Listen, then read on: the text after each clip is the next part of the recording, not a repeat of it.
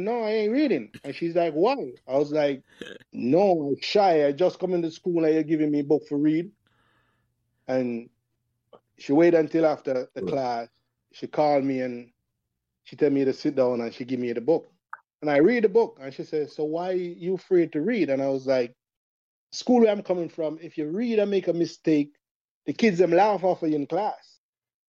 And she's she's like, don't worry about this. These kids is not like that.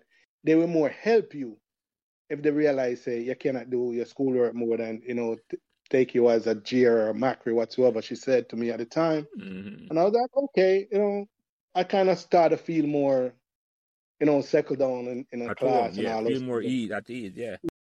So remember to like, share, and subscribe these Meadowbrook members podcasts so neither you nor your friends will miss another memorable conversation. Thanks.